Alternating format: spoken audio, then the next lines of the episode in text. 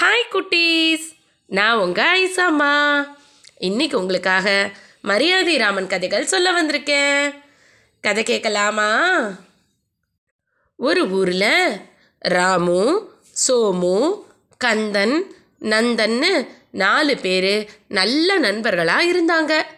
அவங்க ரொம்ப சின்ன வயசுலேருந்தே ஒன்றாவே சேர்ந்து படித்ததுனாலையும் வளர்ந்ததுனாலையும் நல்ல நட்போட அன்பாக ஒருத்தருக்கு ஒருத்தர் பழகிக்கிட்டாங்க.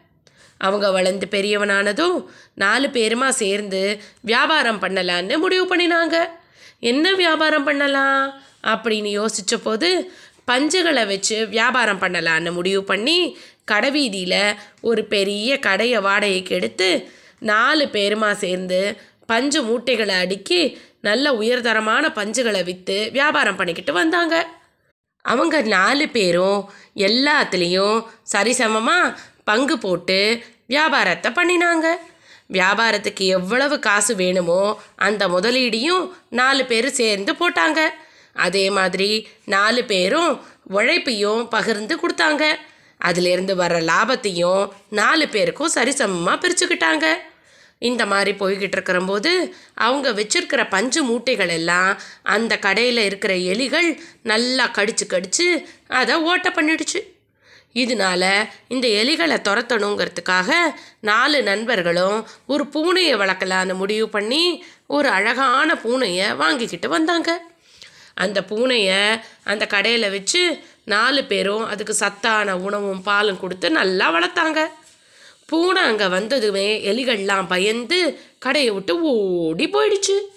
அந்த பூனையை நண்பர்கள் நாலு பேருக்கும் ரொம்ப பிடிச்சிடுச்சு. நாலு பேரும் எப்பவும் எல்லாத்துலேயும் சம பங்கு போட்டுக்குவாங்க இல்லையா? அந்த மாதிரி இந்த பூனையும் சமமாக பிரிச்சுக்கணும்னு முடிவு பண்ணினாங்க. அதுபடி அந்த பூனையோட நாலு கால்கள் இருக்குல்ல அதில் ஒரு கால் நந்தனுக்கு சொந்தம் ஒரு கால் கந்தனுக்கு சொந்தம் ஒரு கால் ராமுவுக்கும் கடைசி கால் சோமுவுக்கும் சொந்தம்னு சொல்லி பிரிச்சுக்கிட்டாங்க.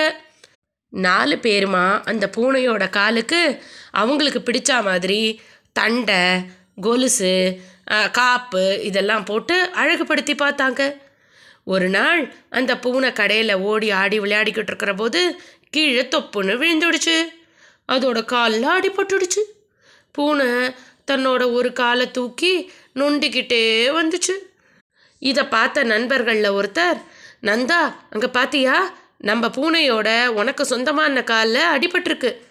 அதனால ரொம்ப கவனமாக அந்த காலுக்கு மருந்து போட்டு அதை குணப்படுத்து. அப்படின்னு சொல்கிறாங்க இதை கேட்ட நந்தனும் சரின்னு சொல்லி பூனையோட காயத்தை நல்லா சுத்தப்படுத்தி அதுக்கு தேவையான மருந்தெல்லாம் போட்டுட்டு ஒரு நல்ல துணியில் தேங்காய் எண்ணெயை கொஞ்சம் தொட்டு அதை அந்த பூனையோட காலில் சுற்றி வைக்கிறாரு. ஏன்னா அந்த காலுக்கு வேற எதுவும் பாதிப்பு வரக்கூடாதுன்னு. அன்னைக்கு வியாபாரம் எல்லாம் முடிஞ்ச உடனே நண்பர்கள் நாலு பேரும் பூனைக்கு தேவையான உணவெல்லாம் வச்சுட்டு பூனை அந்த கடைக்குள்ளேயே வச்சு பூட்டிட்டு அவங்கவுங்க வீட்டுக்கு போயிடுறாங்க. நல்லா சாப்பிட்ட பூனை ஒரு இடத்துல இருக்காமல் இங்கேயும் அங்கேயும் உலாத்திக்கிட்டு இருந்துச்சு. அது இப்படி அப்படியும் போய்கிட்டு இருக்கிற போது அங்கே மாடத்தில் இருந்த சின்ன விளக்குல அந்த பூனையோட காலில் சுற்றி இருந்த துணி பட்டுடுச்சு. எண்ணெய்ப்பட்ட துணியில் நெருப்பு பட்டதும் வேகமாக நெருப்பு அந்த கா பூனையோட காலை சுட ஆரம்பிச்சுது. காலில் நெருப்பு சுடுறதுனால பயந்து போன பூனை உடனே இங்கேயும் அங்கேயும் இங்கேயும் அங்கேயும் பதறி போய் ஓட ஆரம்பிச்சது. பாவம் அது. அதுக்கு ரொம்ப சுடும் இல்லையா? மியாவ் மியாவுன்னு கற்றுக்கிட்டே எங்கேயும் அங்கேயும் ஓடிச்சு. அந்த பூனை வேக வேகமாக ஏறி ஓடின இடமெல்லாம் அது காலில் இருந்த நெருப்பு பட்டு பஞ்சு மூட்டைகள் எல்லாம் பத்தி எறிய ஆரம்பிச்சிடுச்சு. கடையிலேருந்து நெருப்பு வர்றத பார்த்த மக்கள் எல்லாம் உடனடியாக அந்த நாலு நண்பர்களையும் கூப்பிட்டு அனுப்புனாங்க. அவங்க நாலு பேரும் அறக்க பறக்க ஓடி வந்து கதவை திறந்து பார்த்தா பூனை காலில் நெருப்போட எல்லா பக்கமும் இங்கேயும் அங்கேயும் குதிச்சு ஓடுறதையும் அந்த பூனை போன பக்கமெல்லாம் நெருப்பு பற்றி எரியறதையும் பஞ்சு மூட்டைகள் எல்லாம் எரிஞ்சு சாம்பலாகிறதையும் பார்த்தாங்க. அவங்க வந்து தடுக்கிறதுக்குள்ளேயே அந்த கடையில் இருந்த எல்லா பொருட்களும் வீணாக போயிடுச்சு. உடனடியாக அந்த நண்பர்களில் ஒருத்தர் அந்த பூனையை பிடிச்சு அது காலில் இருந்த நெருப்பை அணைச்சிட்டாரு. அடுத்த நாள் அவங்க கடையில் இருக்கிற நிலமைய பார்த்தா எல்லா சரக்கும் வீணாக போய் அவங்களுக்கு ரொம்ப நஷ்டமாயிடுச்சு. என்ன பண்ணலாம் அப்படின்னு அவங்க யோசிச்சுக்கிட்டு இருக்கிறம்போது நந்தனை தவிர மீதி மூணு நண்பர்களும் நந்தனை பார்த்து இதெல்லாம் ஒன்னால தான் வந்தது. நீ மட்டும் அந்த பூனையோட காலில் எண்ணெய் சுற்றின துணியை கட்டாமல் இருந்திருந்தேன்னா இந்த மாதிரி பிரச்சனையே வந்திருக்காது. அதனால நீ தான் இந்த நஷ்டத்தை முழுக்க ஏற்றுக்கணும் நீ தான் எங்களுக்கு நஷ்டத்துக்கு உண்டான காசை திருப்பியும் கொடுக்கணும். அப்படின்னு கோபமாக பேசுகிறாங்க இதை கேட்ட நந்தன் திடுக்கிட்டு போயிடுறாரு.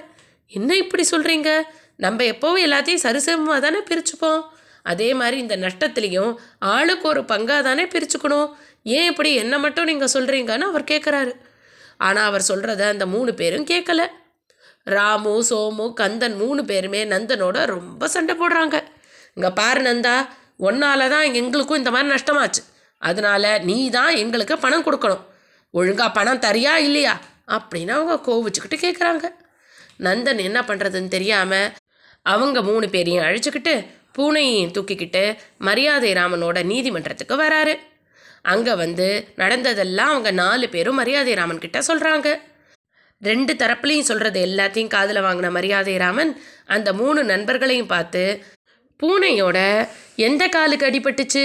அப்படின்னு கேட்குறாரு உடனே நண்பர்கள் எல்லாம் அந்த நந்தனுக்கு சொந்தமான காலில் தான் அடிபட்டிருக்கு அப்படின்னு பூனையோட வலது முன்னங்கால காட்டுறாங்க. உடனே மரியாதை ராமன் அடுத்த கேள்வியை கேட்குறாரு சரி அடிபட்ட காலால் அந்த பூனையால் நடக்க முடிஞ்சுதா? அப்படின்னு. அதுக்கு உடனே இந்த மூணு நண்பர்களும் இல்லை ஐயா பூனைக்கு அந்த காலில் ரொம்ப அடிபட்டதுனால அந்த காலை அது தூக்கிக்கிட்டு மீதி மூணு காலால் தான் நடந்துச்சு. அந்த காலை நொண்டிக்கிட்டே தான் இருந்தது அப்படின்னு சொல்கிறாங்க அவங்க மூணு பேரும். இப்போ மரியாதை ராமன் அவங்கள பார்த்து கேட்குறாரு நந்தனுக்கு சொந்தமான காலில் தான் அடிபட்டுடுச்சு இல்லையா? அந்த காலில் நெருப்பு பிடிச்ச உடனே பூனையால் அந்த காலை கீழே வைக்க முடியல. அது உங்களுக்கு சொந்தமான மூணு கால்களால் தான் எல்லா இடமும் போய் உங்கள் கடையில் இருக்கிற எல்லா பொருளையும் நாசம் பண்ணியிருக்கு. அதனால நீங்கள் மூணு பேருமா சேர்ந்து உங்களோட கடையில் ஏற்பட்ட நஷ்டத்துக்கு பொறுப்பு எடுத்துக்கிட்டு நந்தனுக்கு அதுக்கு உண்டான இழப்பீடையும் நீங்கள் தான் தரணும். அப்படின்னு சொல்லி தீர்ப்பு சொல்லிடுறாரு. இதை கேட்ட நண்பர்கள் மூணு பேரும் மனசு வருந்தி நந்தன்கிட்ட போய் மன்னிப்பு கேட்டு மறுபடியும் அவங்க நாலு பேருமா நல்லபடியாக வியாபாரம் பண்ணுறாங்க மரியாதை ராமனோட சாமர்த்தியமான தீர்ப்பை கேட்ட மக்கள் எல்லாம் ரொம்ப சந்தோஷப்படுறாங்க. அப்புறம் என்ன நடந்ததுன்னு? நாளைக்கு பார்க்கலாம். இன்னைக்கு கதை இதோட ஆச்சு.